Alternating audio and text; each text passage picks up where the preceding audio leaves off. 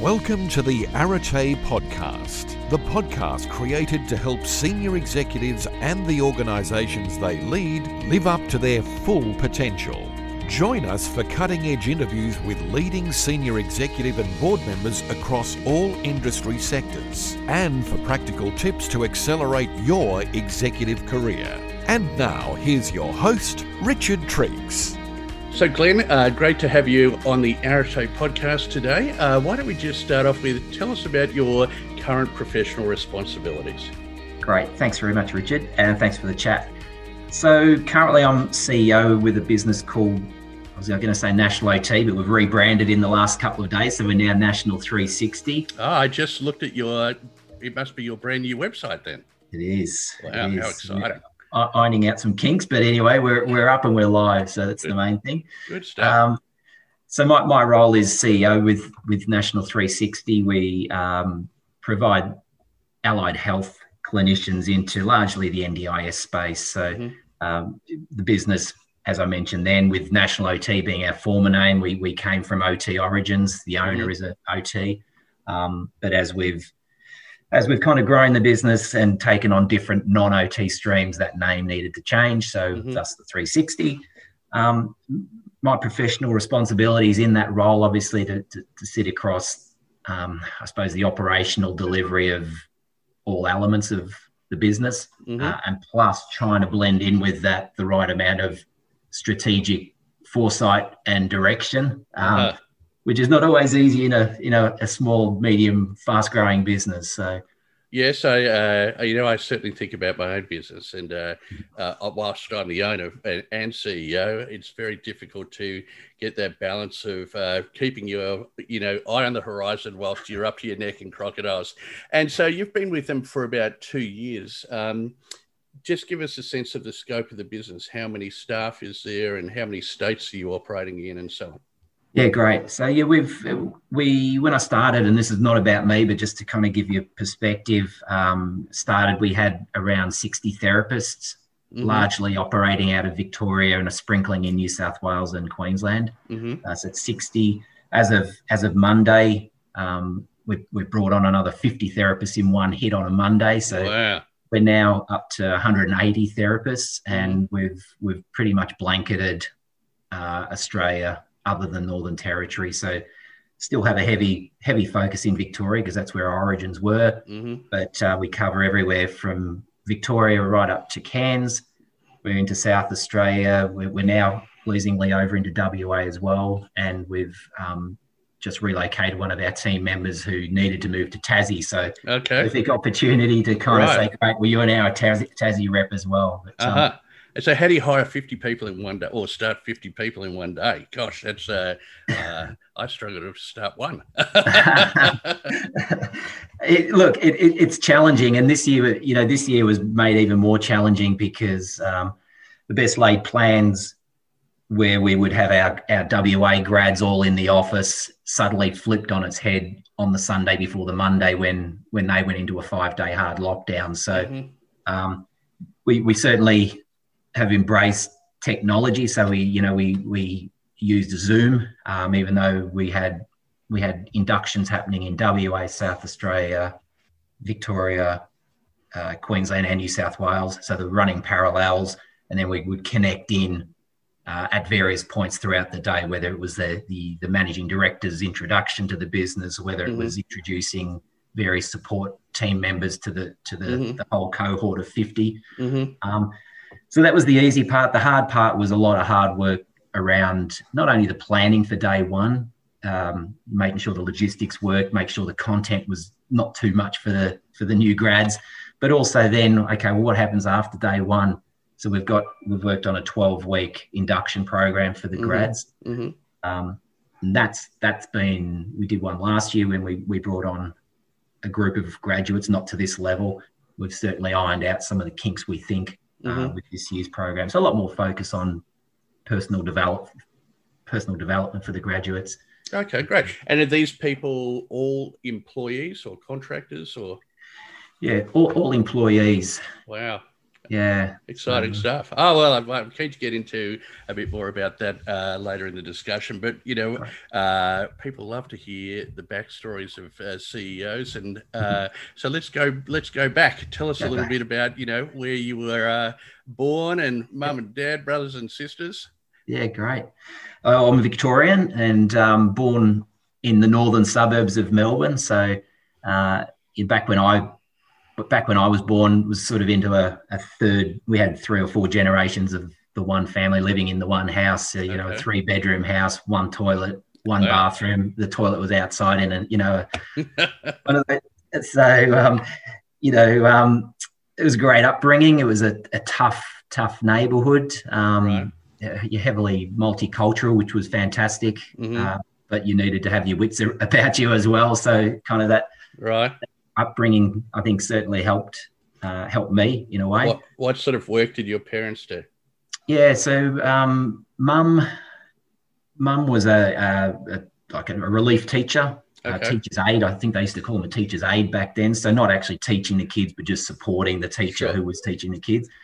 Um, and dad was a, a, motor mechanic. Okay. So he um, he, he was he worked in a in a, a workshop, and then mm-hmm. when the workshop closed, he brought he became a backyard guy. So okay. one of those backyard operators. But right. uh, you know, he had his clientele that followed him there. So our garage was in the backyard. So we had you know kind of everyone was working around the same household. So it was pretty cool. But um, okay. Yeah. And uh, and how many brothers and sisters? Two sisters um, right. and a brother. And fair age gap between us. So my sisters are, are 10 and 12 years older than myself. Okay, right. And there's a 10 year gap, which I obviously is a mistake. then my brother is the cover up who came two years after me. Oh, but, fair enough. And so uh, when you were uh, at school, you know, what, what did you think you wanted to be when you grew up? Yeah. Um, it's interesting. I kind of went through, uh, I'm probably not dissimilar to what a lot of other kids go through, you know, I wanted to be a, a police officer. Or, right. Um, I was serious about joining the army at one mm-hmm. stage, and then I was serious about becoming a, a, member of the, the Air Force at one stage. Right. Um, uh, I, I, then thought I'll become a I'll become a uh, what's a radio announcer. Right. Uh, so things like that, and then I think my mum, you know, did the right thing. She she said, no, you need a you know, if you're going to do anything, do a business background because it'll open up opportunities. And mm-hmm. um, so, thus, yeah, long story short, that's where I ended up landing. But uh, and yeah. so, wow, that's uh, so from a, a policeman to radio announcer to a business person, yeah. uh, and not only a business person but a bean counter. You know, yeah. So uh, that's uh, quite a, uh, a transition. And so, um, finished school, went straight to uni yes, yeah. So no, no gap year back right. when uh, when we were coming out of uni. It was straight in. Yeah. Um, uh, so yeah, I did a, a, bachelor of business majoring in accounting mm-hmm. uh, through RMIT in the city, and um, and then straight out of that, basically took in hindsight, possibly took the first role I, I got offered, uh, which was working in a financial institution, a, a credit union back then, mm-hmm. um, uh, and it is sort of an assistant accountant role. Mm-hmm. So, and that was in the old days. So, yeah, it sounds old. It, things happen fast. You know, there was mi- minimal. You're doing all the ledgers, handwritten ledgers, and the like. Um, so, you know, certainly different than than graduates coming out of uni now. Mm-hmm. And so, uh, how did your career unfold from there? Yeah, so um, spent a couple of years just, I suppose, plying my trade in the credit union. Mm-hmm. Um, I'd had a I'd sort of, when you asked before, what what did you want to do? I always had a, a real interest in sport, and mm-hmm. um, uh, an opportunity popped up to become involved in Melbourne Storm, the rugby mm-hmm. league club. So they yeah. had back in 90, 98, I think it was, they just started up. That was their first year of inception. Mm-hmm. Um, 1999 came around, and I, I, just came across a job ad for a, a assistant accountant, I think it was at that time, and through my CV into the mix and mm-hmm. things happened very quickly. And before I knew it, I was assistant accountant at, at, at Melbourne Storm. So um, that that that was that was probably my first real break, I suppose, and getting into an organisation that you could have some fun but do what you're good at. Yeah. And, and then uh, it sounds like not long after that became their CFO. Yeah, um, that happened within, I think it was about 12 months to 18 months. So the CFO left and um, the owner, uh, John Ribot, who who's to this day is probably one of my best mates. Mm-hmm. Uh, he he and the other he and the CEO basically said, Glennie, we want you to do the role, and right. I said I don't think I'm not up to it. Um, right. Yeah, happy to keep the seat warm, but you go mm-hmm. and recruit someone who, who who is more capable. Mm-hmm. And they said, we think you can do it. If you you get in, you can't do it just tell us and we'll pull you out and you can go back to how you you're operating beforehand. Um, so yeah, the rest is history. I, I, I, tried it. They liked what I did. I love what I did, and um, right. sort of five or six years later, I, I, was still there.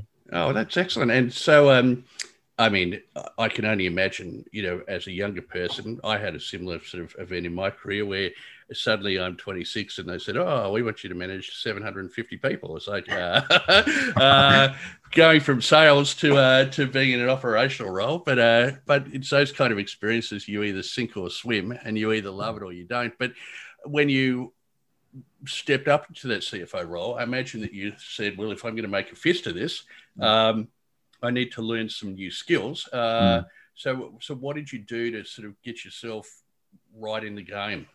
Yeah, that's a good question.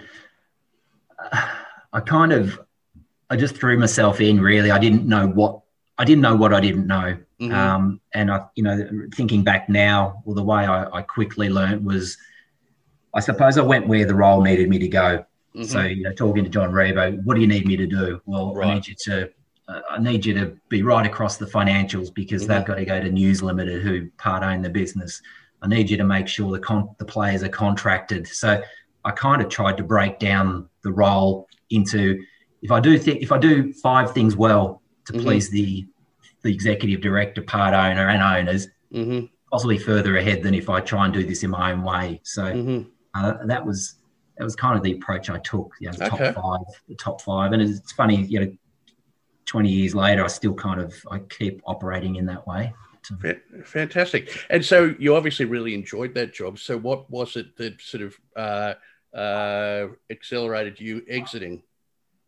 Yeah. Um, so, I mean, sports a cutthroat industry, as, as I suppose most commercial businesses are. Um, so John, John Ribot, as I keep referring, he was a part owner with News Limited. Mm-hmm. I think uh, coming into might have been the 2005 year, they had a parting of ways. Mm-hmm. And um, uh, at the time, I thought, okay, well, this puts possibly puts me in an interesting position because I know a new CEO will come in, and if I was mm. if I was a smart CEO, I'd possibly want my CFO with me and not a previous guy. So, kind of, uh, it it got me thinking. Uh, and at the same time, John had said to me, "Listen, I want to keep working with you. I've got businesses in Queensland that you know may be interesting for you. Mm-hmm. Uh, if you're happy to relocate your family and come up and continue to work with me, uh, let's do it. So that was basically the the reason. I, I, I as much as I'd loved the, the role, I'd loved the business. I actually loved Reeves more right. than than all of that. And um, Reeves and Glennie. Yeah, exactly. Well, that's that's what that's our names. That's what we go by now. So uh, right. Oh, cool. And so you yeah. came up here and worked for Norse uh, for a little yep. while. Um, how did you find uh, the Sunshine State? Yeah, it was it was different. Obviously, I think this is so. This is back in probably 2006. Uh, I think things have changed a lot, but mm-hmm. where where we were based was north of Brizzy by you know 20 25 k's, and yeah. everyone I spoke to, and I said I'm moving to Brisbane, and where are you moving? And I said you know north of Brizzy 20 25 k's. Why why are you living out there? You know, right. there's nothing out there, and yeah. sure enough, there wasn't a lot out there. Yeah. Um, but we were only 20 k's from Brisbane, so it was it was pretty good. Um, yeah, I think the you know the the the role, the transition into the role wasn't easy because mm-hmm. um, you know I was an external guy brought in by Reeves, dropped into the business. There was there was people within that business who possibly earmarked themselves for the role that I was brought in for. So mm-hmm. it was a whole you know, there's a whole raft of emotional type of um, issues that I had to maneuver my way through, mm-hmm. as well as kind of keep the job going mm-hmm. uh, as best I could. But um, uh, the experience was brilliant. We loved we loved Queensland. It was great for you know, it for it helped my family life as well. Obviously, with no family network up there, it became mm-hmm. myself, my wife, and my son at the time, and then my daughter came while we are up right. there, so it kind of bonded us. And so, was your next role with Guest back in uh, Melbourne then? It was correct. Right. Yeah. Okay. Yeah. So it relocated back. Unfortunately, sort of after two years up there, my, my mum was quite sick uh, mm-hmm. with, with cancer. So with two young kids, and um, we, we kind of had to make the call if I want mum to, you know, form some form of relationship mm-hmm. with my children, kind of needs to be done now. So right. we we unfortunately relocated, and that that led to the guests role. Okay, and then uh, and then a, a few CFO roles. I think you know probably your longest stay, Camp Australia for eight years. Um, yep. Tell us a bit about that. Yeah, so that um, that role I was lucky to get. To be perfectly honest, a, a recruiter rang me and, and said, "Are you open minded about taking a role in education?" And I said, "Not really. Like I, I don't know what I want at the moment. What I do mm-hmm. know is I don't want to keep chopping and changing. I need to find something mm-hmm. that I love." the recruiter said, "Trust me, um, trust me, I'm a recruiter." But, um, is that is that an oxymoron? Is that the... exactly? He said, "Trust me, meet the two owners, and I'm sure you'll you'll think that they're pretty solid guys." So, um, which I did, and and kind of had some instant connection with them. They were, you know, the smart guys. They were um, ambitious. They knew where they wanted to get to. They knew where they were being hampered through mm-hmm. the current structure. Uh, and they were open to ideas as well. It wasn't sort of them saying, this is the business, this is how it needs to work, this is what your role will be coming in. They were mm-hmm. almost saying, this is what we know, but we're, we're, we're going to bring you in if you're happy, and mm-hmm. we need you to tell us what we don't know. So mm-hmm. um, it probably five or six coffees, and um, and then we, yeah, we, we went pushed ahead. Well, it's I'm just as you were saying, those the recruiting world's so different now. I recruited a CEO last year, and of course it was during COVID, and uh, um, uh, he was running the Australian operation for a US based company. Yep. Well, there were no coffees. In fact, there was no, not even a single face to face meeting. You yeah. know, through the whole process, uh, yeah. and uh, so yeah, life has uh, life has changed. And so, um, what was it about that role? You know, as you said, you'd had a couple of shorter sort of um, uh, uh, employment periods. So, what was yeah. it about that role that kept you there for eight years? Uh, yeah. It, what it was was, um, I suppose, initially I could see the potential in the business. Uh, mm-hmm. You know, they were these guys were turning over some good top line numbers, but not making any money at all. Okay. So um, I knew it wasn't a startup. So yep. that gave me some comfort that there's got to have some back end infrastructure there, so that, mm-hmm. that's good. Um, so what what kept me there was I came in as CFO. They had a, a COO who be, later became the CEO, mm-hmm. and um, highly intelligent, process driven guy, um, relentless, kind of just get stuff done attitude. Mm-hmm. And uh, so what happened? We, we we started to you know increase that top line, but everything started to flow to the bottom line. So uh, the owners became very, very happy. Uh, you know, suddenly they got right. a business that's you know spitting out some cash. So mm-hmm. what that what that then did was, as the owners became more confident in the ability of the CEO and CFO to to manage this business, and mm-hmm. um, they they became a little further removed.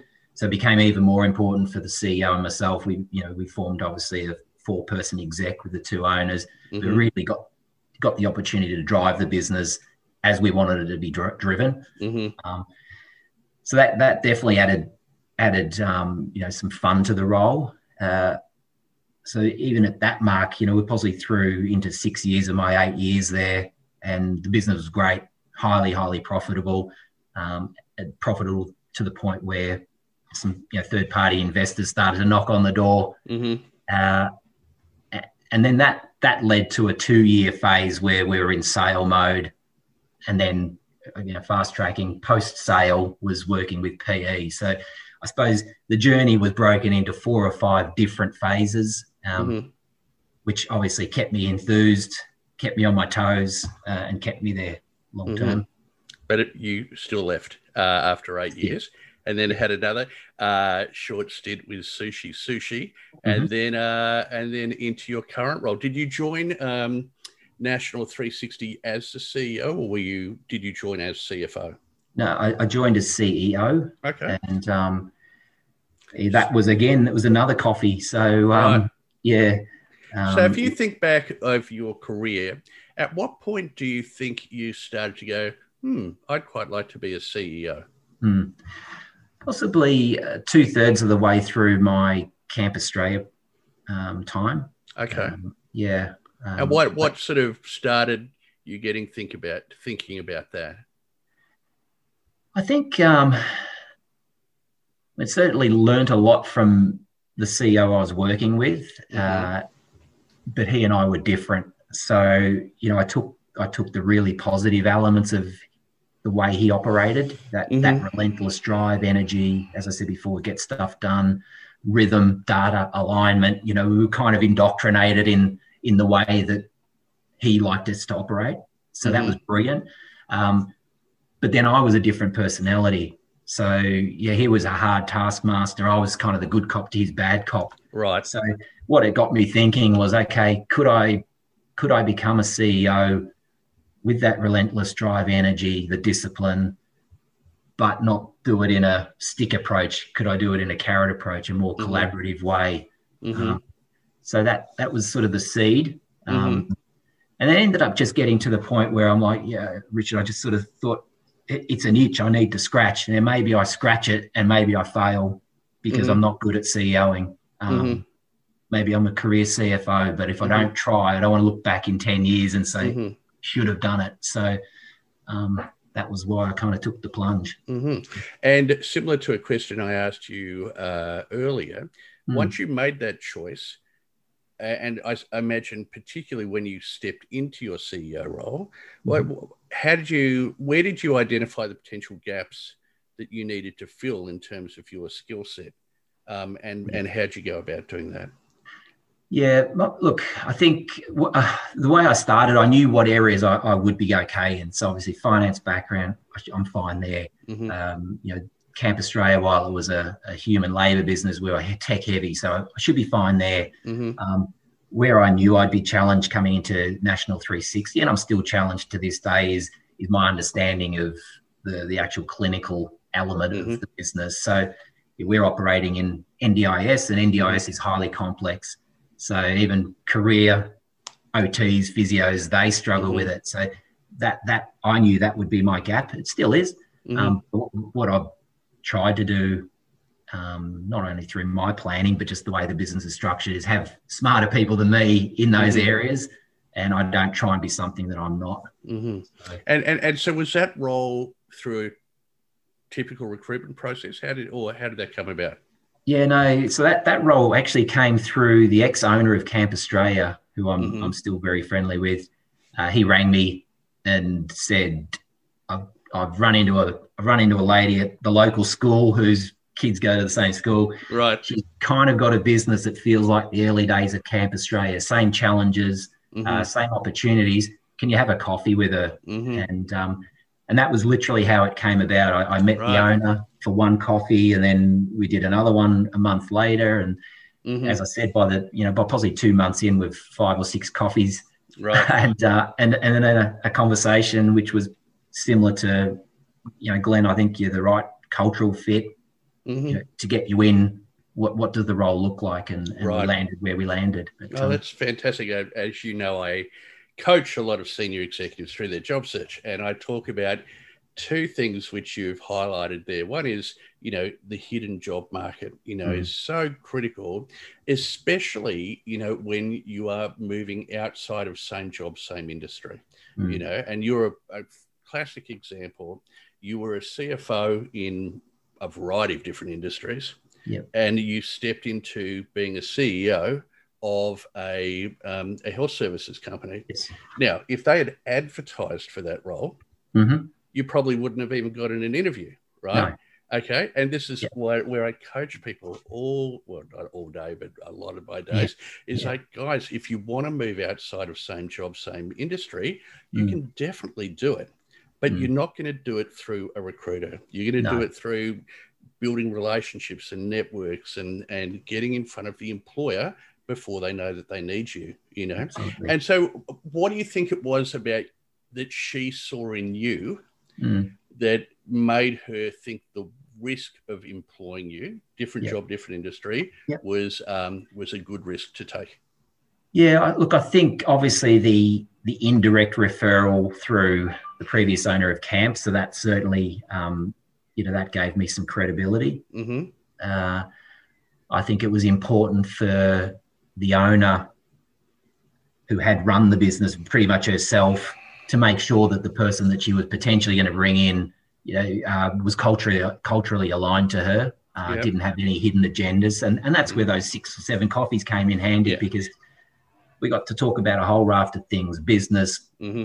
family, you. So, um, I think that added to it, and then obviously the third piece was, you know, even though uh, the, you know six or seven coffees sound like fun, they were kind of six or seven mini interviews in hindsight. Yeah, sure. She, she needed to she needed to ask my technical ability. How would I do this? Right. Uh, and, and do you know whether at the same time she was talking to others, or uh, were you? Was it a, a one horse race? Yeah, no. Uh, I think it was. A, she was she was having conversations with two or three other people out of Camp Australia, mm-hmm. um, but from different different streams. So you know the CIO from Camp. So she was okay. obviously having a chat there. Right. She's having a chat with our COO from camp. Um, wow. And then I, so she yeah. really she really trusted the father of some kids that her kids went to school with. Absolutely. I'm, I, am only going to fish from your business. Uh, yeah. and, and, so um and so when you started, what was the mandate? You know, uh, uh, I believe uh, she is um, her husband is also involved in the business, but Correct. this was their first CEO. Correct. Yes. So, Glenn, Yep. Welcome. Yep. This is what we want you to do. What was the mandate? Yeah, pre- pretty loose induction, to be perfectly honest. It was here's your desk, and here's some things that uh, you know I'm struggling to get done. Can you can you give me a chop out? And um, okay. I think the broader the broader direction was uh, I need you to. She, she, was getting inundated, so she was working you know, way too long. Um, uh, way too hard. So I just need you to, p- between the two of us, mm-hmm. break the back of everything that's coming in, mm-hmm. and then we'll work out. Uh, right. As, as we go into it, we'll work out where where you aren't, you know, where your skill set's challenged, i.e., clinical, mm-hmm. um, where you've got it covered, and we'll just shift things over right. in time. So. Okay. Yeah. So it was more. Uh, I just need somebody to give me some breathing space. Correct. Um, it wasn't, hey, I've got this business of, I think you said earlier, 50 therapists. I want to, yeah. you know, be national and employ 50 people on one day. Did you, were, were that, did they have those aspirations at that time? Absolutely. Yeah. I mean, uh, the owner Heidi's highly competitive. So that was, right. that was part of the, part of the, the framing for me mm-hmm. is, uh, I've got to keep up with people and I've got to, you know, I've got to exceed them. So I need you to, you've mm-hmm. done it with camp where you know, you guys ended up with three and a half thousand staff nationally every night. I need you to build the back right. back end to be able to do that at the front end. So, yeah. um, it was certainly growth, and even as we sit here today, you know, that hasn't changed. That that direction. If, mm-hmm. if I had to earmark one thing that I'm accountable for, and she looks to me for, is to be able to make sure this business is scalable. Mm-hmm. So, um, mm. Yeah. Uh-huh. A big task. And so, yeah, yeah, two years in the role. Yep. What, what would you say has been some of the key milestones during that time? But what are, what are some of the achievements that have been made? You go, wow, I did yeah. a pretty bloody good job there. well, I'm always my own harshest critic, so I kind of, uh, I um, uh, look from an external perspective. I think if if we said, "Here's what we've done what do you think? So, you know, as I said before, we've rebranded, mm-hmm. taken the name, changed the name.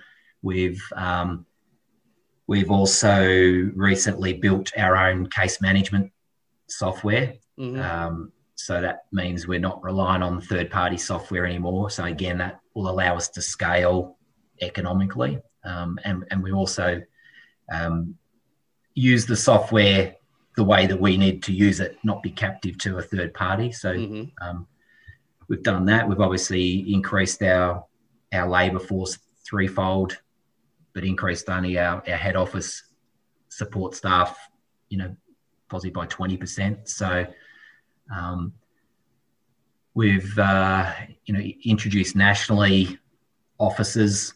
So previously it was a fully remote work work model. People would work from home, go and visit their clients, but that wasn't working for the new the new therapists that we're bringing in. A, a little younger, they craved generalizing. They you know they wanted more human contact. Mm-hmm.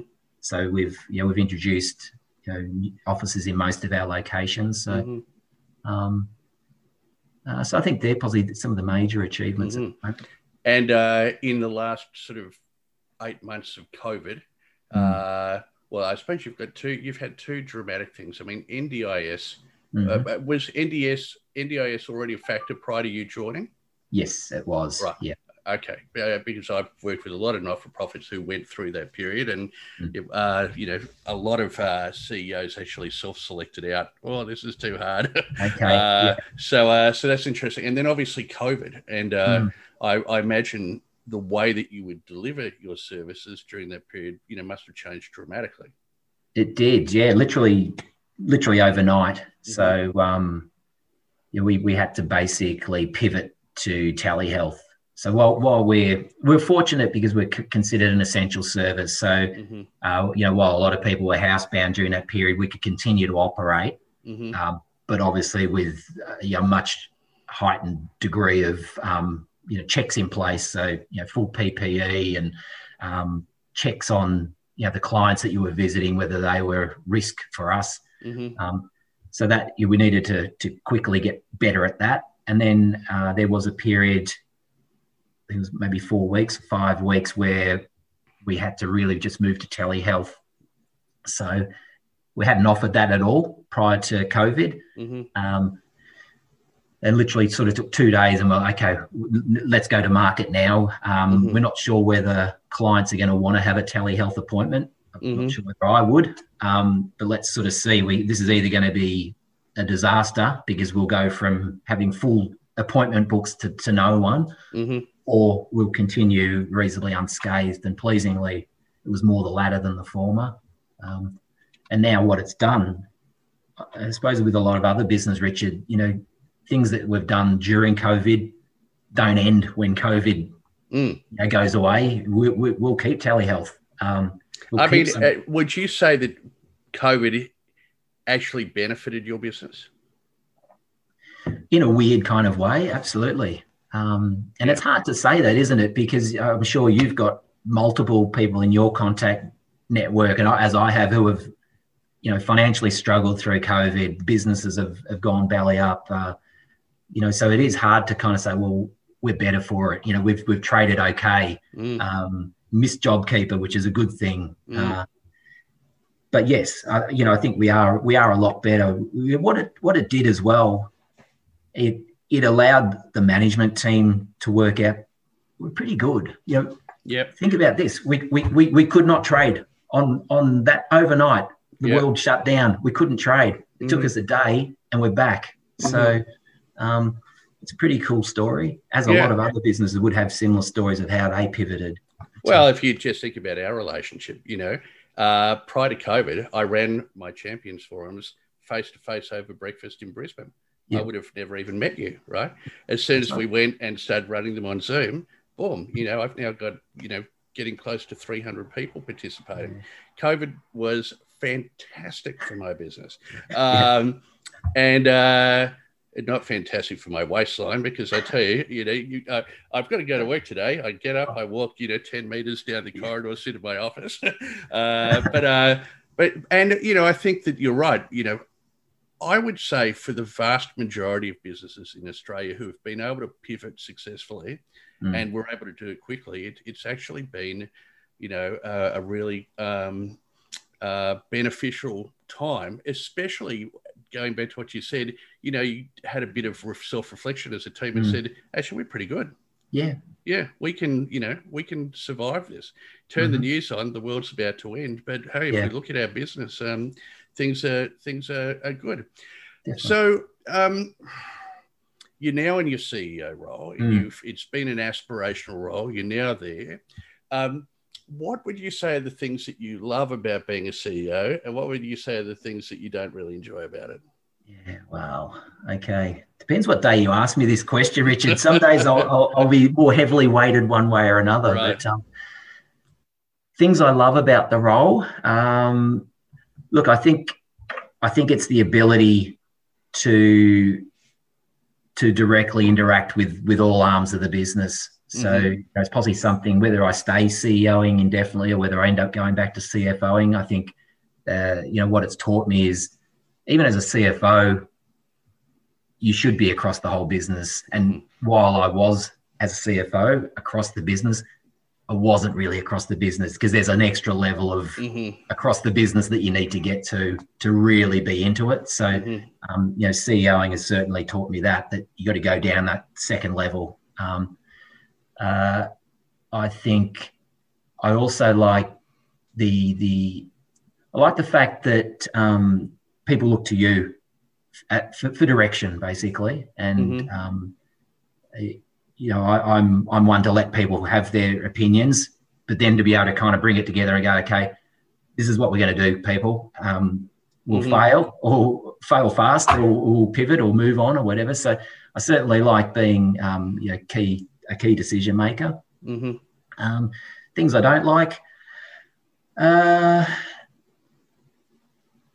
look, I think you know. Again, I'm my own harshest critic. Sometimes I feel like, uh, what, what, how, how far, how far can you manage people before they feel like they're being micromanaged? Mhm. So yeah, my my quest, my thirst is, I don't need to know everything that you're doing, but I do need to know enough to kind of work out whether what you're doing is aligned to what we agreed as a business in our 90 day goals. hmm And unfortunately, for me to ask you that, it's going to feel like you're microed a little bit, but Mhm. until I get comfort, um, then I can let you go. hmm So I find that I find that a struggle to be perfectly honest, because I, I, you know, I'm not naturally in people's faces all the time. But Mhm. some, and that works for some. Some are kind of managing up beautifully, and we've got this great working relationship. Hmm I've got confidence in them. They know when I'm going to push in.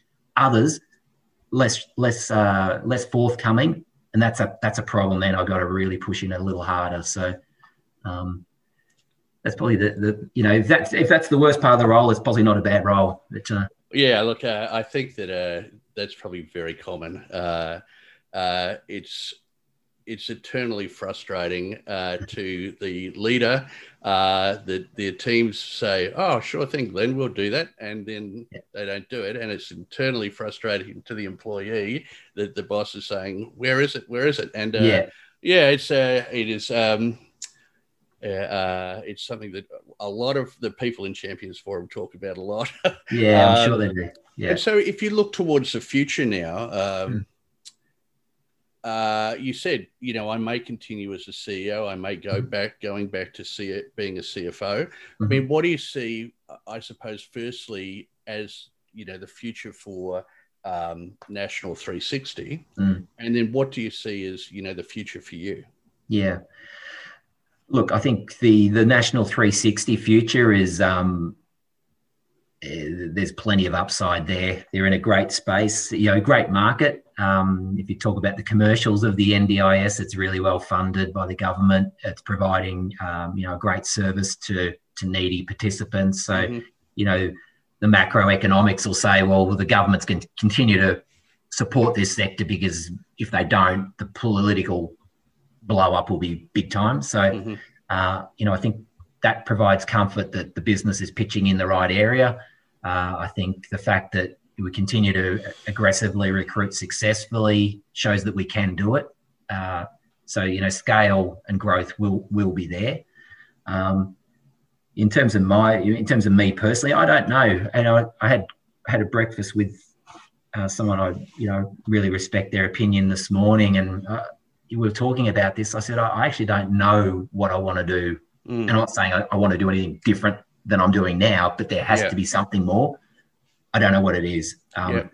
you know, and you and I, Richard, you know, in the forum conversations, you know, I've, possibly raised it a few times. Well, I don't know whether I want to be PAYG employee any longer. Or do I want to be a, an owner? Or do I want to get a group of people together and go and buy a business? Or do I want to become a director? Or uh, I don't know. Um, and that's challenging. So, uh, yeah, well, I think, you know, one of the things I say to people is not that long ago, uh, maybe, you know, a, a hundred plus years ago, uh, you were born, you went to school, you picked your career, you got your mm-hmm. qualifications, you got a job, got married, had some kids, and then you died, right? Yep. You know, average life expectancy for white men then in 1900, I think, was 55, yeah, right?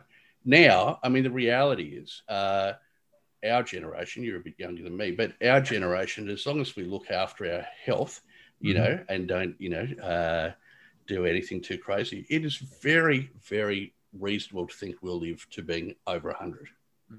right? Yep. So I'm 53. I go, well, that's another 53 years. Yeah. I definitely don't want to be retired for 53 years no. I'd go, I'd go crazy. Um, so there is the opportunity. I mean, you could be at, you know, uh, National 360 for another 10 years yeah. and still have another 40 years of career. Absolutely. So uh, I think yeah. that sometimes we put too much uh, pressure on ourselves. Oh, I need to know what I want to be when I grow up now. It's just yeah. like, maybe just relax, relax a little yeah. bit, you know, and yeah. let the opportunities, you know, present uh, when they're ready. Um, yeah. Uh, yeah. And I look at my son. Uh, how old are your children now? Uh, they're 18 and 15. Okay. So a bit older than mine. So my son's just got into grade eight. Okay. You know, and he's making decisions about subjects at mm. 13 years old based yeah. on well, what career do you want to have? So, yep. dude, uh, don't worry. You know, nah, yeah. you you'll probably have five careers in your lifetime. So, um, yeah. it's funny how, you know, the paradigm has not changed at all. No. And yet, life expectancy has mm-hmm. changed mm. everything. Absolutely. Yeah. yeah. So, uh, it, it, so it, it, probably goes back to what you asked earlier, wasn't it? What did you want to be coming out of school? Well, I wanted to be this. It didn't end up there. Now, what do I want to be? Don't know. I still don't know. Right. Here we are, 30 yeah.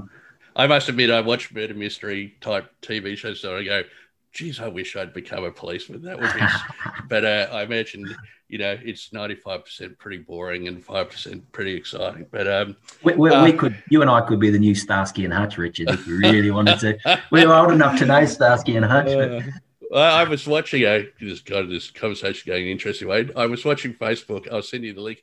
There's yeah. this guy who's got a channel now where he's a bounty hunter and okay. uh, he takes a film crew with him while he goes and bounty hunts these people. Okay. And I just couldn't stop watching it. You know, it's like I got sucked into this vortex of watching this bounty hunter arresting people on the lamp. So, uh, me. and so, um, uh, okay, great. So, uh, we've talked a lot about work. Um, and your career. Uh, mm-hmm. What do you think, you know, in terms of some of your key learnings I mean, you mentioned earlier, I think before we started the conversation, you know, yeah. you've built a lot of capability as somebody who can bring disparate teams together. Yeah. You know, what what's your philosophy in relation to that? Look, I think ultimately you got to be you just got to be you. Um, so hopefully you are a nice person with with good DNA. And just as I say to my management team, we want him to be around good humans. Mm-hmm. So uh, I think, yeah, that's certain. I hope that I'm a good human. I hope other think others think I am as well. But that's certainly if you are a good human with good DNA, with you're not a game player, you you you do naturally build connections that that help. Mm-hmm. Um, so you know, I suppose I've I've wrestled with this for 20 years, Richard. You know, I had a previous CEO when he and I were were not on the same page at one stage and things were getting a bit messy, you know. He said, Oh, you're a good guy. And I'm like, that's offensive. That of all things you could say, you didn't say I'm a good CFO or you know, you're great with this, you're a good you're a good bloke. I just like I don't want to be a good bloke. So right. um, but here is, It, is it that you don't want to be a good bloke? You'd rather be more of a mongrel, or is it that you want to be perceived as being something more than just a good bloke? Correct. Yeah, absolutely. Happy to be a good bloke, but rank it two or three. You know, right, say, right. you know, she's a great operator, you know, the ability for him to scale businesses mm. or, you know, the way that he works with uh, key stakeholders to, to move from private to private ownership to PE, then he's a good bloke. Right. I'm happy with that. But uh, right. Yeah. Well, you know, uh, your career is it demonstrates that you you know you're good at your job and you've as yeah. i say you know moving at, changing from cfo to ceo and into another industry at the mm. same time that's rare right and yeah. um, you wouldn't have been given that opportunity if they didn't feel you were worthy of it and obviously the proof's in the pudding in terms of um, yeah. So yeah, I mean, people say the thing, "Oh, Triggsy, you're a good bloke," and I, I know that if I was more of a mongrel, my business would probably be more successful. But what at, at what price? You know, right. um, there's plenty of people in my game that candidates hate them. Yeah. Oh, they won't ring my ring me back. They won't return mm. my emails. You know, um, and I think, well, if you're in the business of looking after human beings and you yeah. don't return phone calls or yeah. emails, then what are you doing, right? Yeah. So, um, yeah, so I think being a good bloke should be top of the list. right? He's a good bloke who's also good at growing businesses. But, yeah. Uh, anyway, yeah. different strokes, different folks, right? Well, well, that's right. Yeah. Well, there's nothing. To be perfectly honest, probably nothing I can do about it anyway. I'm not going to become something no, I'm not. Sure. You, you, can't. But how we started this, and I recognise that we've, you know, I, I, know you're a busy guy. So, but um, I, I, I was asking you, so how do you bring disparate teams together? Mm. You know, and you we and we kind of segued into this good guy conversation, but yeah. you know, um, other than saying, "Hey, we want to be nice people and work mm. with nice people," and so on, you know, is that it? Is that enough, or is there more that's required? To, to bring uh, disparate teams together. Yeah, so yeah. I think you I think you were saying mm. that you know during your career, yeah. You know, one of the things you feel that you're good at is um, getting people on the same page course, yeah. Um, it takes more than you know. It, it, takes more than one person playing peacemaker. Mm-hmm. Um, you know, I think what what I've found as well, you can have different people in a business. You can even have different um, you know, owners to CEO, not necessarily now, but maybe with CFO, you might have different personalities as owners and then a you know a CEO. Uh, I think more the more important than anything, you're always going to have those differences. Clarity and alignment mm-hmm. around direction of the business, key. Um, mm-hmm. So then, whether you've got a bad cop, good cop, mid cop, introvert, white ant, doesn't matter. Mm-hmm. If we know where we're heading as a business and the goals that each of us are delivering and working to, um, well, we're not going to accept bad behaviour that kind of creates a, a you know, toxic environment. Uh, it, it kind of almost overcomes some of that mm-hmm. crappiness that that people can come come with it as well, mm-hmm. if that makes sense. So yeah, do you use a particular tool or um, methodology uh, when you're doing that? You know, uh, what was his name? Um, De Bono's six hats, and there's yeah, you know, there's all kinds of different. You know, how do we how yeah. do we resolve conflict and build a cohesive and shared vision. Is there yeah. it, are there particular tools that you use, or you yeah um, yeah we, we used um, previously we've used the Rockefeller habits. Oh yeah, um, yeah, That's it. Yeah. Right. So I, have got I mean my reading of business books. I've got heaps of them. Have I right. read them all the way through? No, it's a real hit and miss for me. but, but Verne's was one that uh, I could kind of I could see something in it for mm. me. And the fact that my previous CEO at Camp, he was full on into this, and the owners of Camp were full on into this as well. So you kind of had to, even if it wasn't a forced habit, but you kind of jumped on board anyway. So you know, with Verne, while there's it's a, it's there's a lot in it, we simply scaled it back mm. to a couple of things. One, we had a BHAG, yep. big, hairy, audacious goal. Mm-hmm. Um, and then what we did, we broke the year up into 90 day increments. Sprints. Exactly. Yeah. That's right. Yeah. 100%. Yeah, I, I uh, remember I worked for a company and the owner was really into Verne, and we yeah. used to have our stand-up meeting at nine sixteen. You know, because Verne would say you got to have your meeting standing up, and they've got to be at a weird time, and everybody's going to report on three key metrics, and so we would yeah. do that every day. And uh, yeah, um, I don't use that in my business, but I, I, I, you know, similarly for me, you know, I used to love reading business books, but I just hate mm-hmm. reading them now. I, did, Yeah. I just, I think I get a lot more business knowledge from the people like you that I hang out with, and just sharing stories and uh, sitting down and reading Good to Great or something like that. Um, Absolutely. yeah. I, And I so- agree with you. Yeah. So, Glenn, uh, tell us, you know, uh, tell us a little bit about you when you're not working. You're obviously a, a dad, and you, I'm no doubt, you still love your sport. But you know, what, what what do you do to um, keep your fuel tank full? Yeah. Um, well, definitely, as I said before, yeah, my kids are at the age now where the, the parenting uh, element has changed. So, you know, we've, we've kind of gone from, we're now mates. So, we'll, you know, my son at 18 we'll go and watch the footy. And if we want to have a beer beforehand, we can have a beer together and Right. sit on the couch and, you know, watch something together. Mm. Um, so that's fun for both both parties. Hopefully, um, I do a lot of exercise.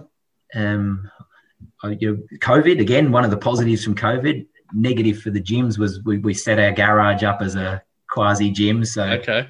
uh, you know, save yourself twenty minutes of driving to and from the gym and just Yeah. wander out there. So I do a lot of that. I, I jump on a bike. Um, typical, what they MAMILs? They call Oh, it yeah, mid- middle-aged male in lycra. So Yeah. uh, do that under the cover of darkness, so no one sees me in lycra, which is not a good sight. But uh, Does your bike cost more than a car? It does not. No. Yeah, There's a guy I know in Brisbane, and he's part of a group, and that's what they're called. My bike costs more than your car. really? Yeah. Yeah. Wow. Scary. And uh, are you looking forward to being able to travel again? I am. I kind of had a taste of it um, earlier this week. I headed to Adelaide hmm and um, a little bit surreal, really. I mean, the airport, uh, the airport was dead. Um, Right. I, stu- I got got into one of the lounges. I was the only one in there. Okay. Um, you know, the the control coming in and, and leaving the state was interesting. You know, Adelaide. Uh, I'd love to live in Adelaide because they got their stuff together. The, the way they, as a CEO with a process background, I was like, this is interesting. They're channeling everyone into an orderly queue, and then you'd have uh, SES people allocating you to a booth. Mhm. Right. The booth was rigorous. I came back into Victoria, and and basically the guy said, "You're right, mate. Through you come." And I was like, "Okay, this is interesting." right. Uh, Uh, So Yes. travel, I would love to travel again, Richard. And long answer your short question, but um, Sure. Yeah. I look. I went to do a client visit the other day, and uh, they took my temperature before they let me walk into their office. Well, that's the first time it's happened. Uh, okay, uh, but uh, yeah. And so, um, finally, before I let you go, Glenn, just Yeah. really, really briefly, you know, we've had taught, spoken a little bit about Champions Forum. Um, Mm. just um, share a little bit of your experience. yeah. And this is we haven't we haven't spoken about this, so I'm going to talk from the heart. It's the best thing I've done, honestly, um, in years, to be perfectly honest. So um, I think you came on my radar. I think somehow you sent an email out which said, you know, here's a Champions Forum opportunity. So I, look, I've been involved in, you know, CEO institutes and different groups. So I kind of I jumped in with a little bit of trepidation, um, but honestly. The, the, the last year had been amazing. Why? Because some of the people that are in my group, um, I've connected with offline now. Mhm. Uh, Brett Jarman is a guy, and Yeah. I said, said um, just before we came on, I had a couple of beers with a, a guy that Brett referred from another forum or another group. Mhm. Um, who's a Melbourne-based guy. So yeah, they, we spent two hours together just chewing the fat. right. Um, so yeah, you, what what the Champions Forum's done for me, as I said before, and you you kind of alluded to it. I can read business books, but ten pages in, I'm just this is the same message from page one to ten. I'm getting nothing out of this. Mhm, Up goes the book onto the bookshelf, gathering dust. mhm, mhm. Champions Forum, it's nimble. It kind of each week, each month, sorry, things that people are raising either do two things for me. One is kind of go, okay, Glenn, you're normal now because I was feeling the same thing, the same challenges. Thought I was abnormal and, and failing. Mm. So it kind of, in a weird way, gives me comfort that hey, it's okay. People are experiencing the same thing. Uh, and then, yeah, m- more importantly, the ability to raise things in a confidential environment and then have trusted people with different backgrounds provide professional courteous input. Uh, mm-hmm. You know, I, I, I, think it's been brilliant. And oh, um, that's excellent, Glenn. I really, you know, I appreciate it, and, and I think that this is a thing as a CEO, whether it's yeah. in a family-owned business or an ASX-listed company, it's pretty can be pretty lonely. You know, you, you you are very constrained as to who you can talk about things with in an in an open and you know um, vulnerable way, right? Yep. So, you know, to be able to come and go, oh, I've got this challenge or this opportunity, mm-hmm. or we're considering this new strategy, or and what do you guys reckon? Um, yep. I love it. I, I and yeah. uh, I'm really pleased that uh, you're getting uh, a lot of enjoyment from it, as I, you know, I really appreciate your uh, contribution too. All right, Glenn. Well, look, I better let you get on with your day. It's been a fantastic conversation. Before we wrap it up, any final points you'd like to raise, or do you, are we done? Oh, I, look, I know. I think we've covered a bit. I'll possibly get off and think, oh, I should have said that or not said that. But anyway, uh, no, no, it's all good. I think uh, it's been great conversation. And look, again, this is possibly these kind of conversations, even though it's not intended to be uh, to my benefit. You talking to smart people, covering a whole range of things, it actually ignites the the switch up top as well. Mm. Um, yeah. So I think a takeaway would be for anyone kind of listening, you know, surround yourself with good people mm-hmm. um, people that can stimulate you. You don't have to talk about your specific problems at work, but just talking generally mm-hmm. helps you. So mm-hmm. um, I've enjoyed the convo. Hopefully, it hasn't been too uh, boring for you, you, Richard. And then, oh, look, Glenn, if I was just say one thing, you, you're a really good guy. Ah, thank you. Thanks for that, Richard. oh, dear, mate. All right, good on you, Glenn. Have a great weekend. See you. Thanks, Richard. You too, mate. Bye. All right.